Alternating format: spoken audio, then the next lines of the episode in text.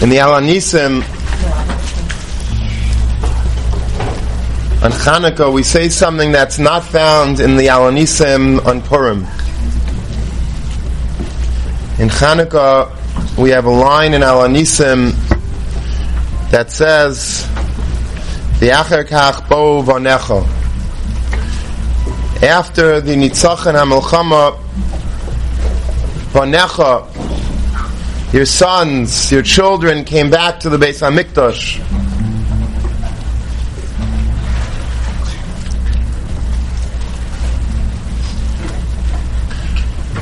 Something that we don't find by Purim. If you look in the Rambam and you look in the Nusach of the Alanisim, you'll find that Klal Yisrael, it seems, by the time of Chanukah, didn't really do tshuva. Purim, we know, Klal Yisrael gathered together, Lechnoises Kala Yehudim, Betzumo Alai. Klal Yisrael came together, they did tshuva, Kimu Mashakiblu Kvar. It was a, it was an experience of tshuva that led to the Yeshua.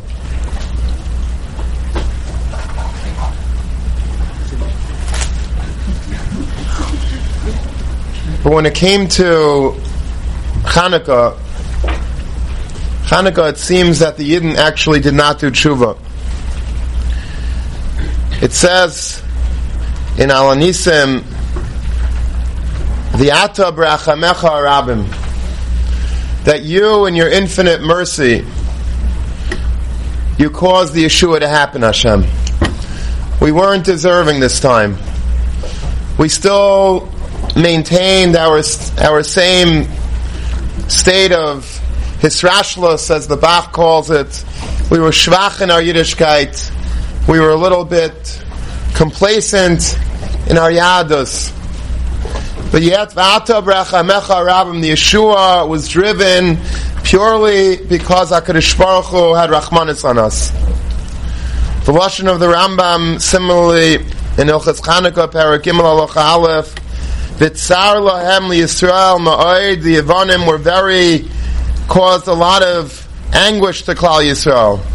Mipnehem. The lochatzum, lachatz gadol, and they very much stressed Klal Yisrael out.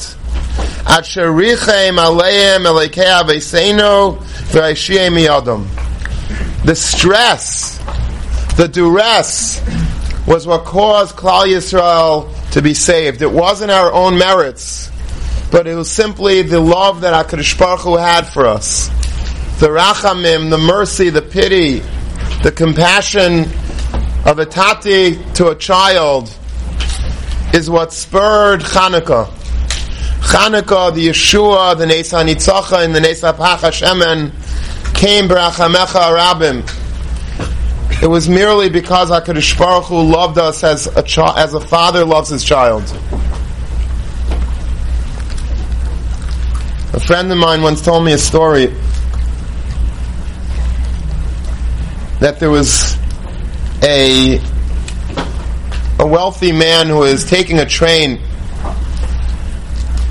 and all of a sudden in the train walks this like teenage kid and he sits down next to this wealthy Gavir, and this teenage boy looked all disheveled. He looked like he hadn't had a shower in a long time, and he hadn't had a change of clothing or a shave. And this wealthy man was a nice person, and he started talking to this to this young man, and he noticed that this young man, as he was schmoozing with him casually, he was very nervous about something. And so he asked him, What are you nervous about? What's on your mind? So he says, I'll tell you what's on my mind. He says, My parents and I, we haven't really gotten along so well at all.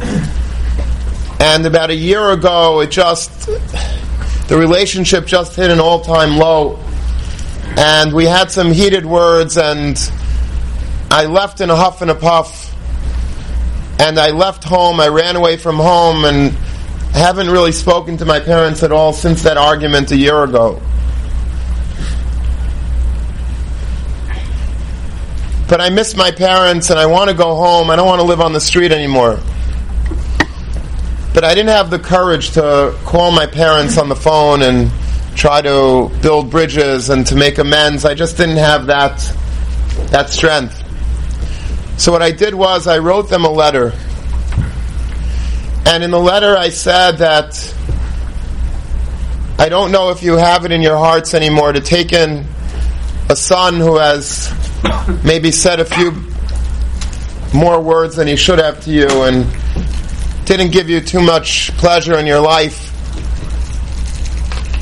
But in case you want to accept me back into your home, I'm going to be taking a train on a certain day, on this and this day, at this and this time.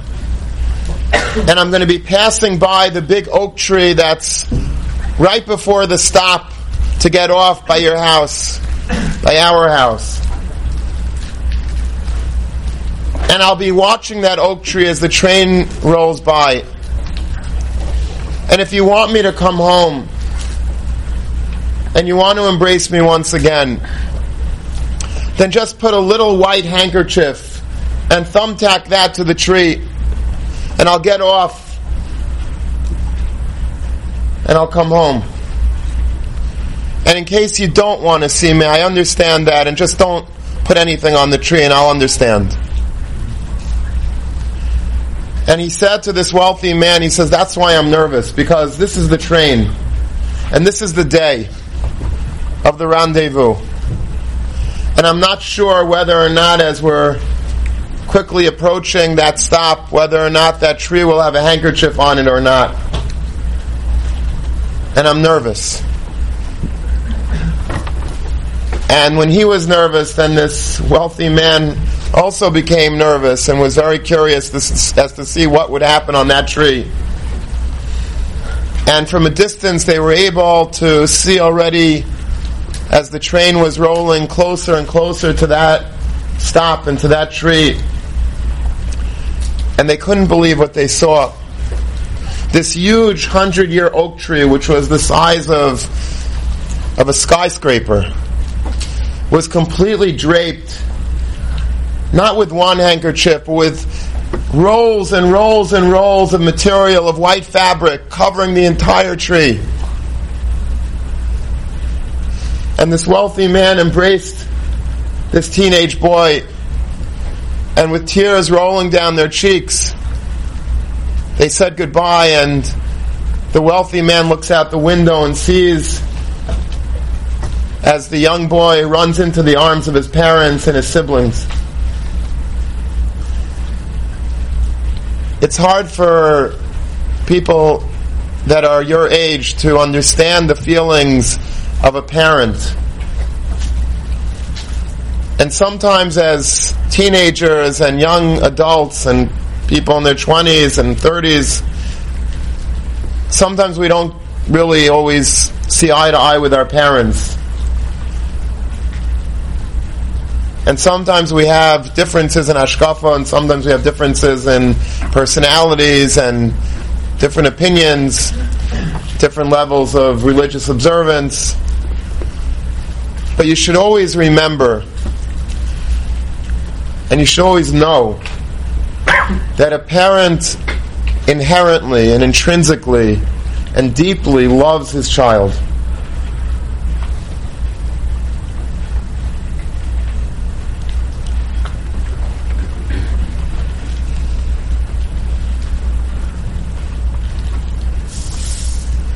And when a child is in danger, when a child is in dire straits, all a parent wants, regardless of the differences that took place, regardless of all the words that were exchanged, regardless is, regardless of all of the all the terrible episodes that may have taken place, all a parent wants is for a child to be safe again and for a child to come home.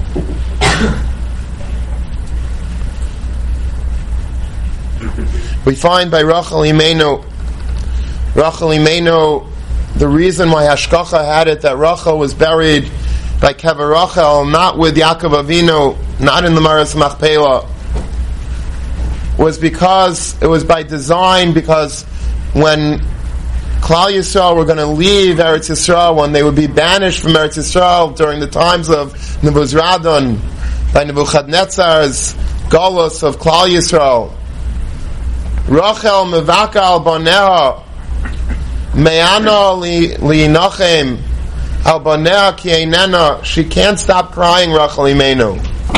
She sheds copious tears over her children who are leaving Eretz Yisrael. They're leaving their home. They're going into Golas. They're going to be in mortal danger, in physical danger, in spiritual danger throughout Golas. And HaKadosh Baruch Hu says, don't cry. Mini, Bechi, don't cry. Stop crying. Ki yesh sachar lefulasech no mashem. V'shavu banim legvulam. Your children will ultimately come back to their borders. This is the havtacha that HaKadosh Baruch had to give Rachel Imenu. Mama Rachel needed to hear. The shavu banim legvulam. Otherwise, she would still still be crying, and perhaps she still is. But that's the words of comfort that you give a mother who's worried about her children, that someday the Shavu Banim Ligvulam, your children will someday return safely Ligvulam to their borders. Who can forget? Maybe a year and a half, two years ago, when those three boys were taken captive by Bnei Yishmael,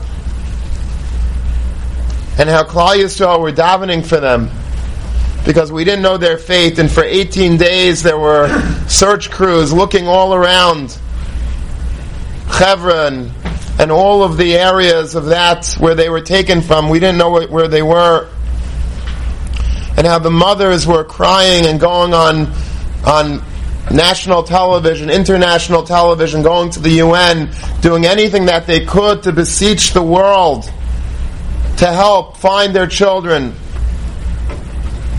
I remember Mrs. Fraenkel, who was the mother of Naftali Fraenkel, Hashem.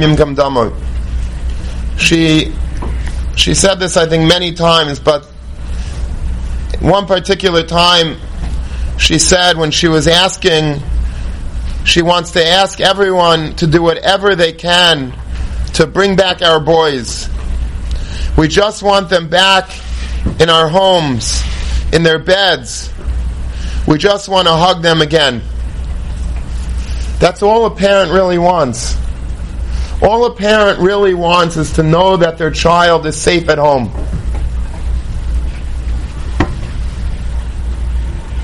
I'm not comparing myself in any which way to those Kadeshim.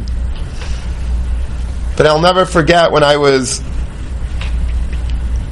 when I was learning in, in yeshiva, I went to Long Beach Yeshiva for high school and one year beis medrash.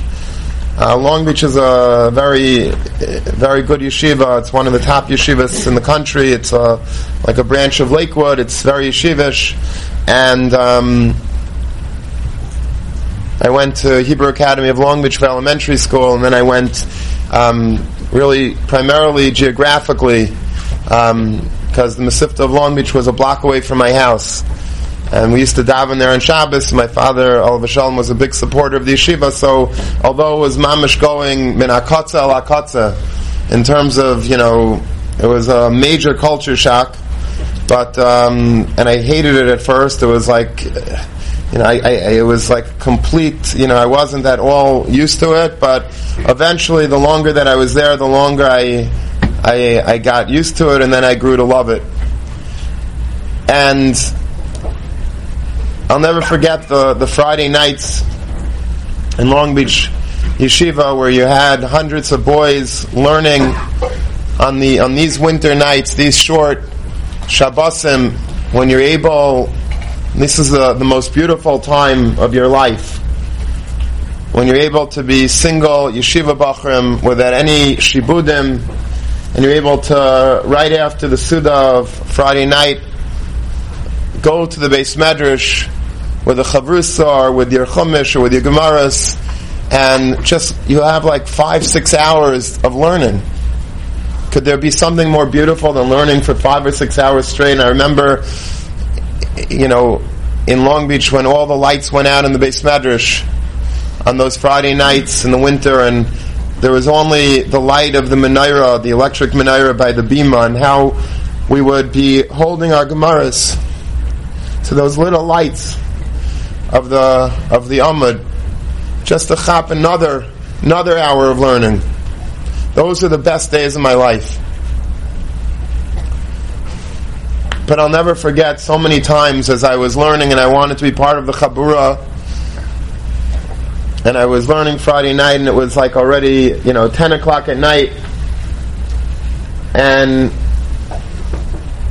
I almost knew, part of my brain knew that this was coming, but somebody came over and tapped me on the shoulder and said, Bamberger, your mother's downstairs. I said, oh no. So I went downstairs and my mother says, where are you? We're waiting for you at home. We're worried about you. I said, Ma, you know, I want to stay here. She said, No, you got to come home. So I put on my coat and I came home.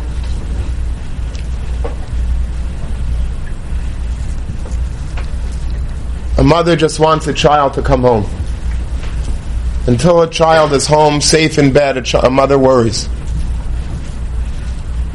I'll never forget when my Shloimelo was today, Kanai Nahar is 14, but when he was maybe three, um, we were in my parents' house for Shabbos, and I guess my wife wanted to sleep, or I wanted to allow her to sleep a little bit on Shabbos afternoon, so I offered to, to babysit Shloimelo, so I took him to uh, to the local shul, which has like a nice side yard with a, with a playground, and it's never a good idea to entrust a father to babysit a child because he doesn't know what he's doing. And, um, you know, Shloimelo was like playing and part of the uh, running around in the yard, and there was also like a football game going on at the same time. So, you know, I like football a little bit enough. I like watching football more than I like watching my three-year-old kid.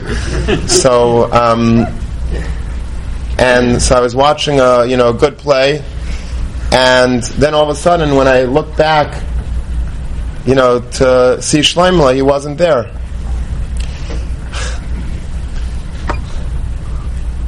And I got so frantic, and I was run. The first thing you do, you run into the street, you know, to see whether Chas Shalom. He went out of the park, out of the playground into the street, and I was screaming his name, and he wasn't there, and I was running around the park like a meshugana, like asking everybody, "Did you see my son? Did you see my son?" Nobody knew where he was.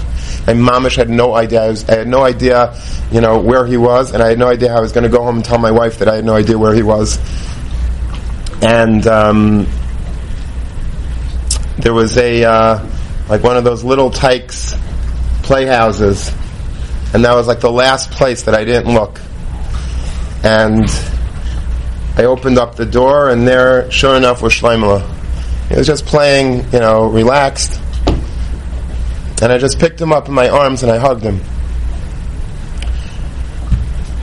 And that's what a parent does.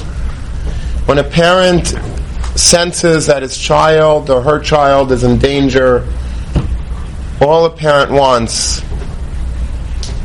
even if you're mad at the child, even if you think that the child is wrong and there are differences, you just want your child safe. At the end of the day, all you want is to have your child safe in a safe place, comfortable, taken care of at home.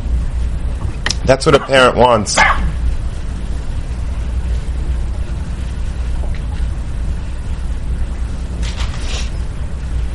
I think that's what happened during these times of Hanukkah. We were living in Eretz Yisrael, in the Bayesheni, and we had problems. We weren't a perfect people. And we were in Israel, we were a little shvach in our Avaida, or maybe a lot shvach in our Avaida, and we, HaKadosh Baruch Hu had tinus on us. And he allowed the forces of Yavan to enter Eretz Yisrael and to cause us a lot of tsar. The lachatz lachatz gado. Pressure and stress and turmoil. Terrorism. Terrorism. Hacharichem aleim Hashem Elekei Aveseinu HaKadosh Baruch Hu said, listen, now is enough. Yes, we have our differences, but they're my child. I don't want them to be terrorized anymore. I don't want them to have this lachatz and the tsar gadol. I want to bring them back into my embrace. I want to bring them back into my makam mikdash. I want to show them that I love them, that enough is enough. And I think that's the pshat in our al anisim of Chanukah. The achar came bo vanecha ladvir vesecha. The ikar dagesh, the main stress is on the word banecha. When we speak about al anisim, whether it's in benching or whether it's in davening, we should focus on that word banecha. The achar kach bo vanecha ladvir vesecha. Hakadosh Baruch says, "My children, come home. Enough." when you're in sakana, when you're in mortal danger, spiritual danger, physical danger, when you feel you can't go out of your homes because you're afraid of the of the enemy that lurks, the bloodthirsty enemy around us. Hakadosh Baruch Hu says, "I just want you to come home. Forget our differences. Let's put aside. Let's let bygones be bygones. But I want you home." You're my son, you're my children. Just come home, my children. That's what I want. I don't want anything else.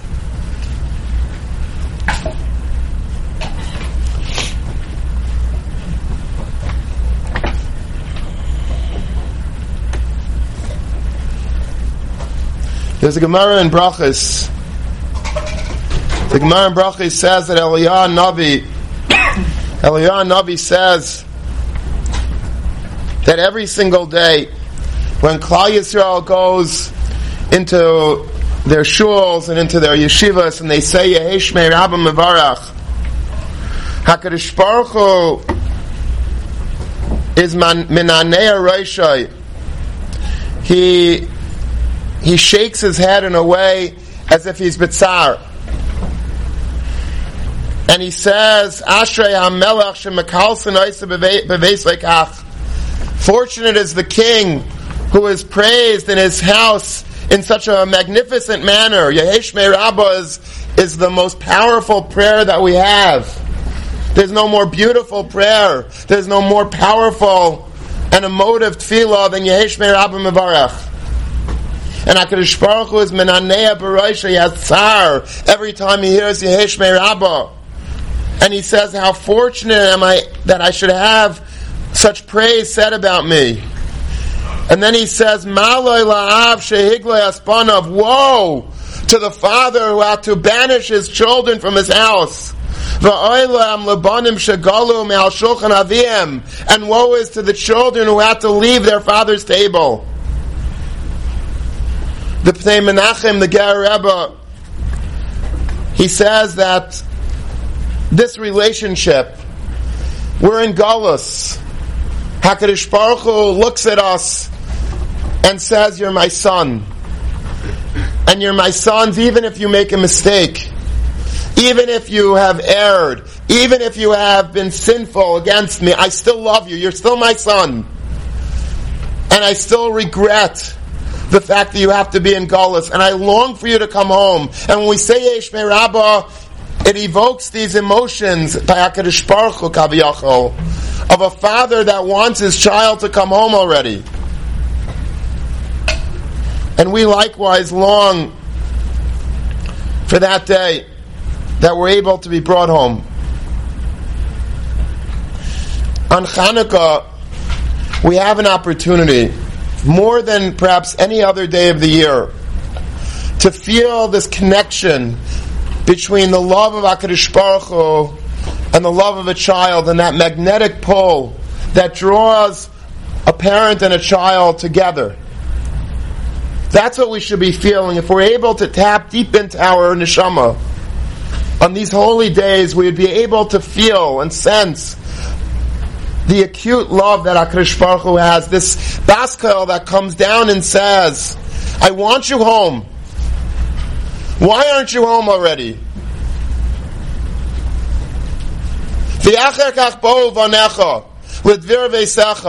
I brought you home during the Bayesheni and I want to bring you home again now. I miss you and I love you. And the tsaras that you're going through, I'm with you. Ima anaychi b'tzara. And I want you to come home. I want you to return home to me. Enough is enough.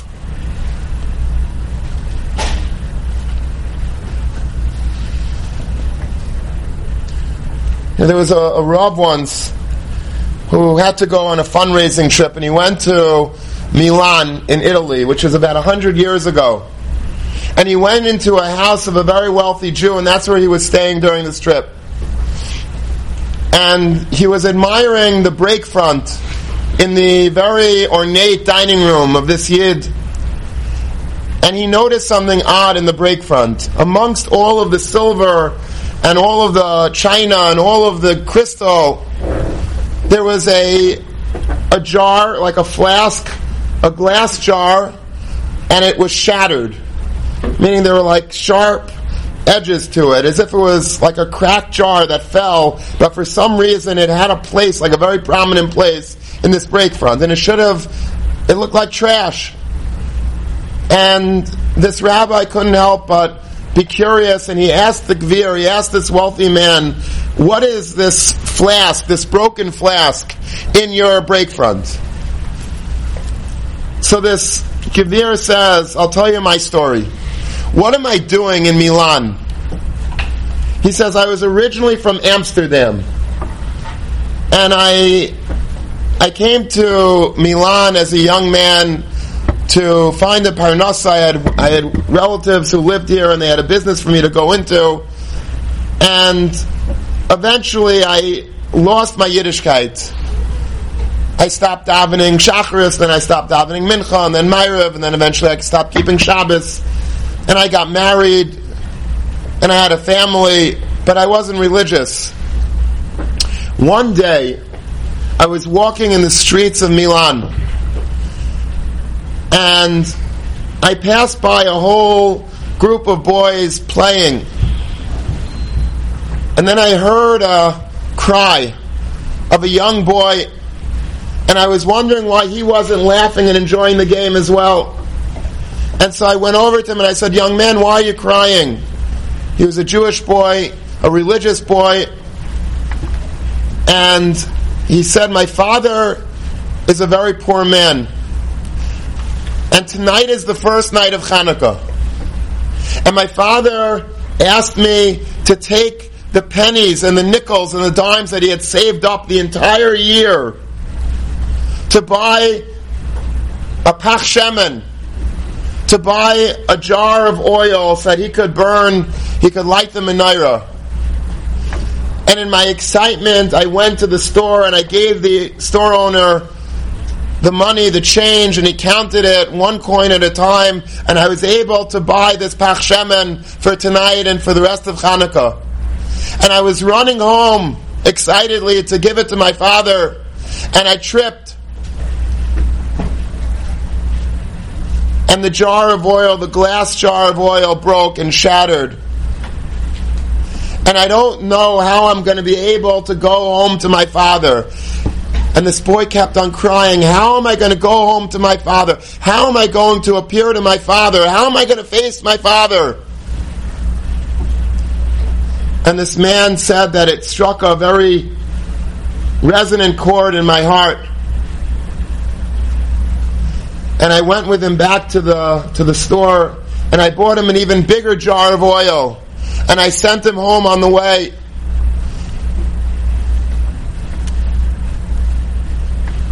But that sound, that voice, that baskal of how am I going to go home to my father? How am I going to appear before my father? It kept echoing in my brain. And all of a sudden it hit me, Taka. I gave up everything. I gave up my Yiddishkeit.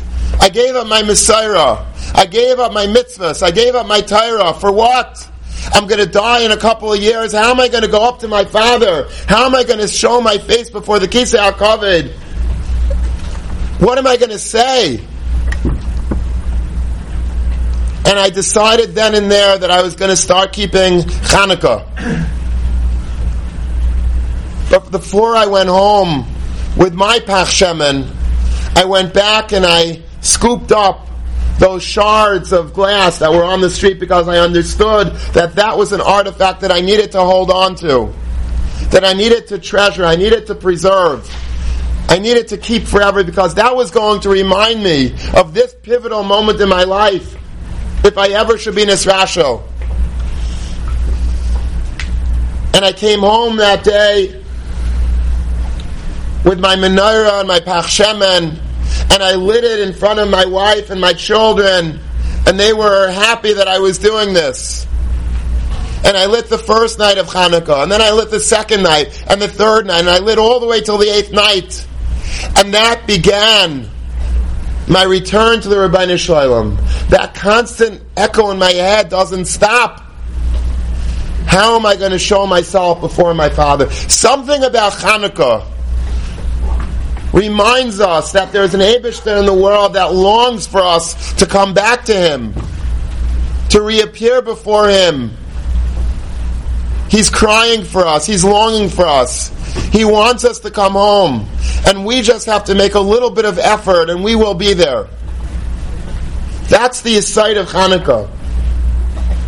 Hanukkah is a time that we feel that avos, we feel that fatherly love that shines upon us as children.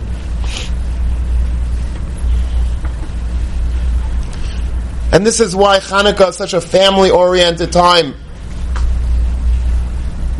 This is why Chanukah, the Gemara tells us, mitzvahs ner Chanukah is ner Yishu The main place of lighting menorahs is not in the shul. We light in the shul Pirsumei Nisa, but the main place is to light at home. We're supposed to create at home an environment that a child feels the love of his parent, that a child longs to be home, the child feels the warmth and the embrace and smells the latkes and spins the dreidel and gets the gifts and understands that there's love and there's warmth and there's care and there's trust and there's openness and there's hope.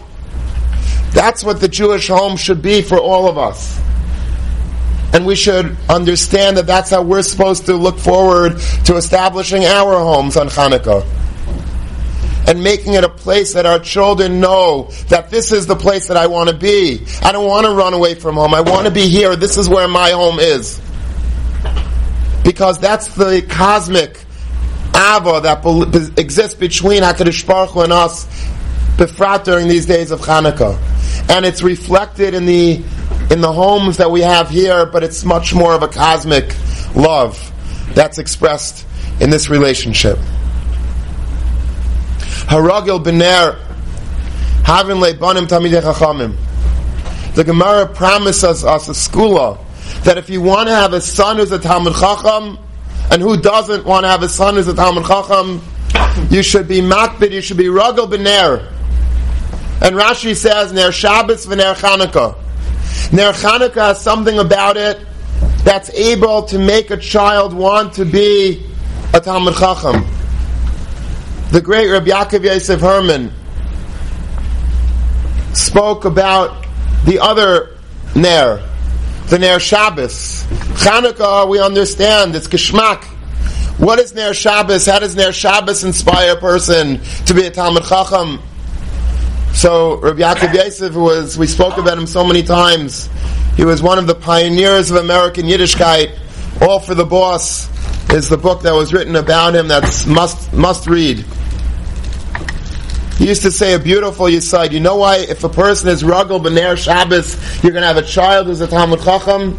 He says because imagine the scenario, he says, of a father who he tucks his child into bed on a Friday night, and then he goes downstairs and he learns by the Or HaNer, and he learns into the wee hours of a Friday night, like I described before, That Ner Shabbos is serving as the candle that's illuminating the room.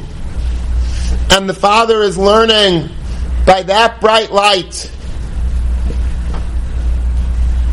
And he's learning and he's learning and then his son wakes up and it's 2.30 at night and he wants to get a drink of water from downstairs in the kitchen and he goes downstairs and he as he as he's walking down the staircase he sees his father pouring over a blot Gemara, pouring, pouring over a Mikraos Gedolos, pouring over a Mishnah Brura, and he sees the joy and the and the light in his father's eyes.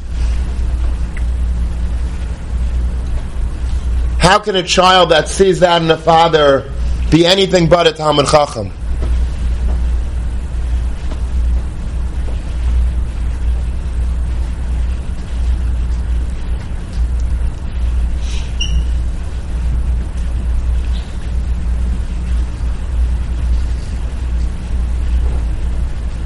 We have to understand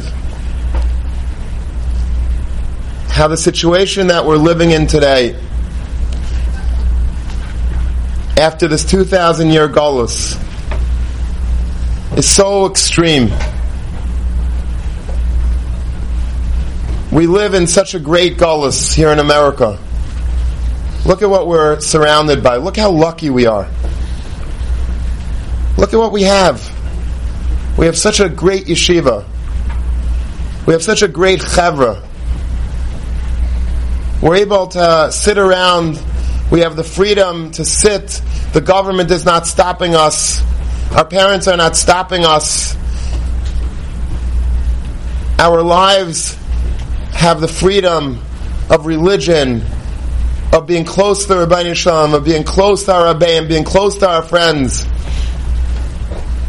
we're able to sit here on the second candle of Hanukkah and have Bakol Mikol Kol, have sushi and have soda and have Bakol Mikol Kol.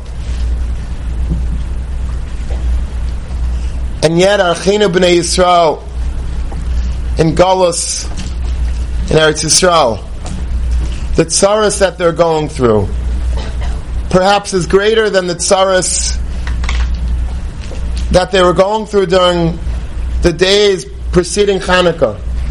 The terrorism, the pachad, the fear. Was there ever a time that a yid in Eretz Yisrael had to fear mamish just pasha just walking down the street? That any random person may just pull out a knife and Rahman al start stabbing with a sinner, with a hatred with an unfathomable bloodlust. To us, it's unfathomable. To civilized people and Befrat, Bnei Avraham, Yitzchak, and Yaakov, we can't even understand it. So unthinkable.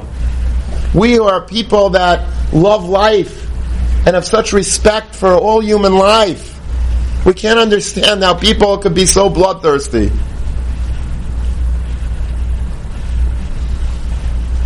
And our heart breaks as we every day daven and say Tehillim and think about the matzav that they have it so hard in Eretz Yisrael.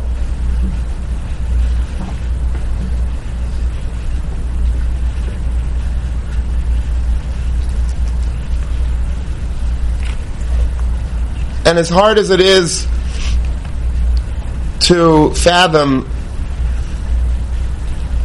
and to read about the stabbings and to be, read about the, the murders and to read about the growing list, of Kedoshim.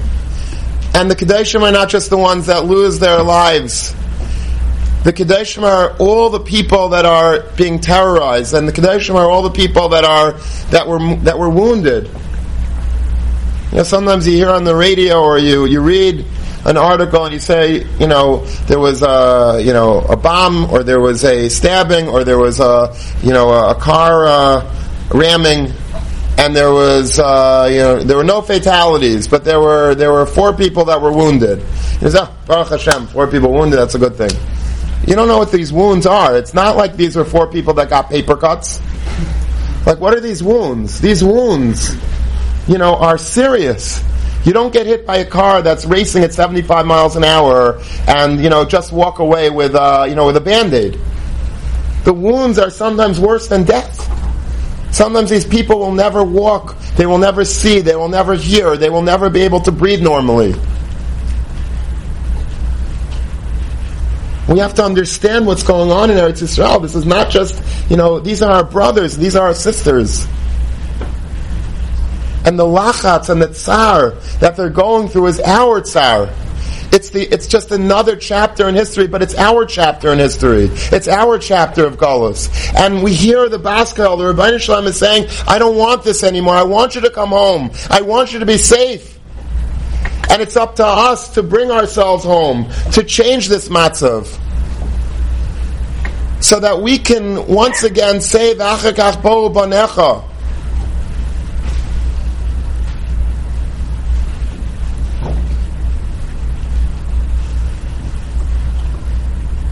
It came very close to home about three weeks ago when. One month. What copy?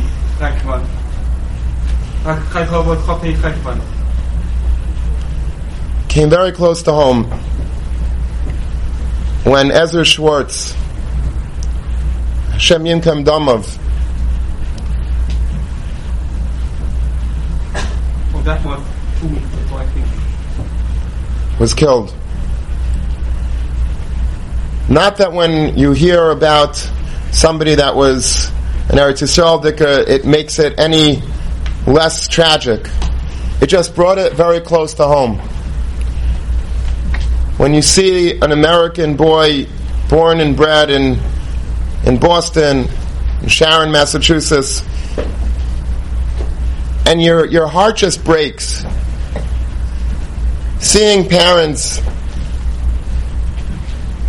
that just sent their child to Eretz Yisrael to learn a little Torah, to get a little Kedusha Saretz. They just wanted their child home. They just wanted him to go to Eretz Yisrael like our parents wanted us to go to Eretz Yisrael, and then just to come back safe and continue their life.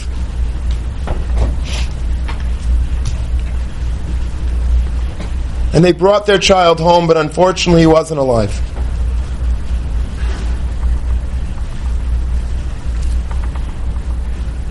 And it's something which is so painful. And it's such a reminder about how how we have to bring our children home. How like Rachel Imenu must be crying. We just want you home. I just want you home already. It's enough.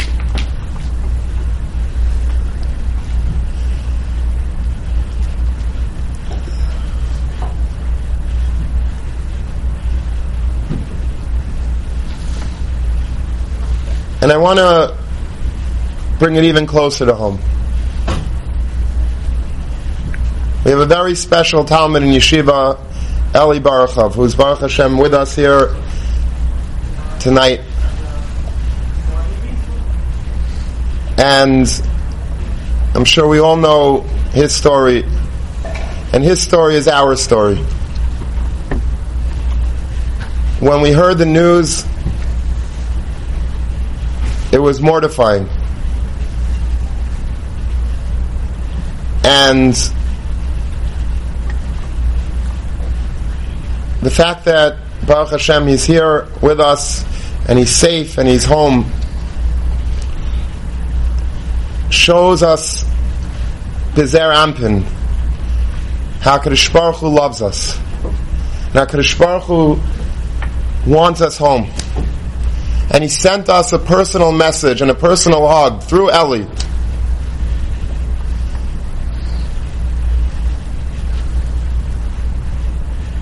And this Chanukah Masiba is dedicated as a Sudas Haidah to the Ribbono Shel Olam. A personal Haidah. And I'm a Shliach Tzibor on behalf of every single person in the yeshiva, the Anhalas Yeshiva, how grateful we are to the Ribbono Shel Olam that Eli, he was wounded, but Baruch Hashem, he's safe and he's home.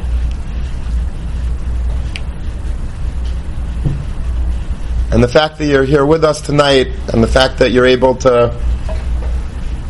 to Baruch Hashem, partake in this Suda Saidah means so much to all of us.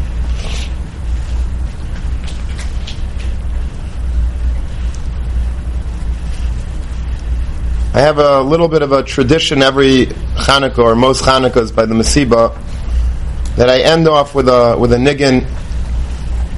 And the niggin this year, it's really always the same niggin, but the niggin from year to year, the words are the same, but the meaning is different. See that transition that I had between Halibin and the Mesivta of Long Beach was sort of it wasn't as much of a culture shock as I maybe made it out to be, because I had a Rebbe in seventh and eighth grade who was a very chashav Talmud Chacham and a wonderful Rebbe. And he really changed the life of many, many of my friends and myself.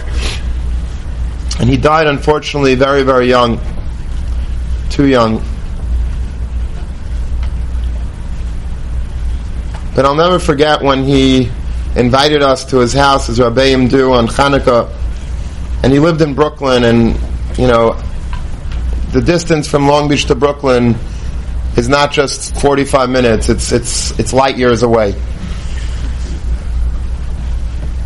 Long Beach was, you know, there were parts of Long Beach that were very yeshivish, and there were parts that were extremely modern, and, you know, and he invited us, and we, we went to his house in Brooklyn, modern Orthodox kids, with very little, you know, interest really, I guess, in in anything but uh, but movies and sports.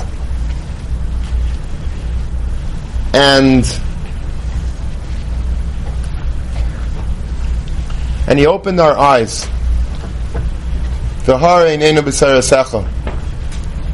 To a different life, to a different world, to different hasagas.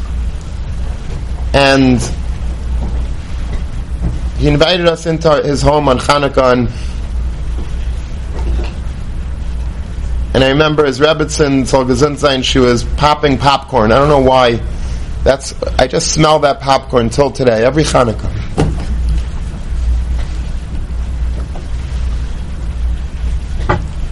And he told us Divrei Torah, and he sang with us.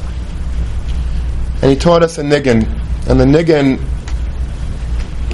it's a beautiful niggin, and I, I, I sing it on Purim in the Purim Shack. And some of you, I'm sure, know it. I'm sure some of you don't know it, but I hope that you'll learn it.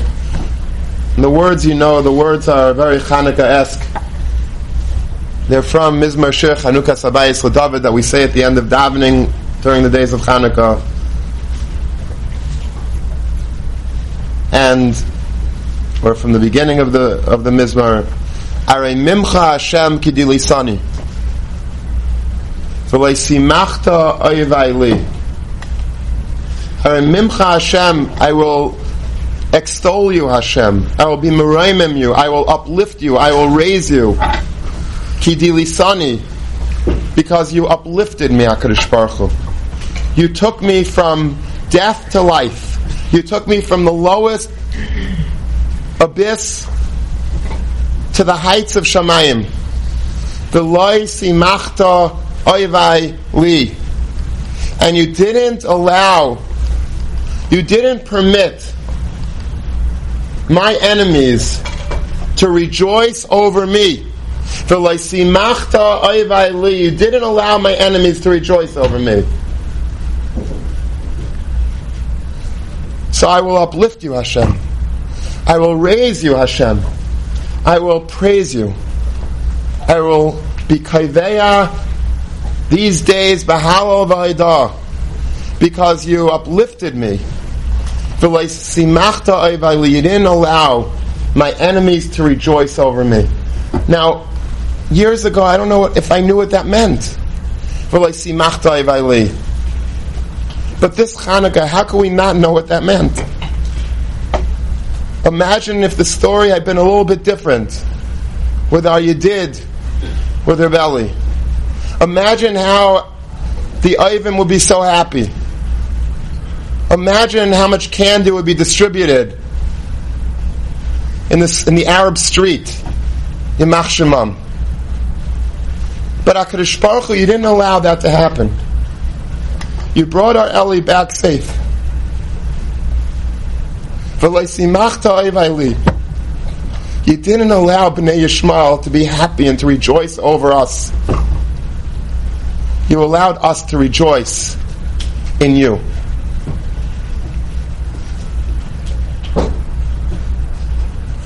The niggin goes something like this.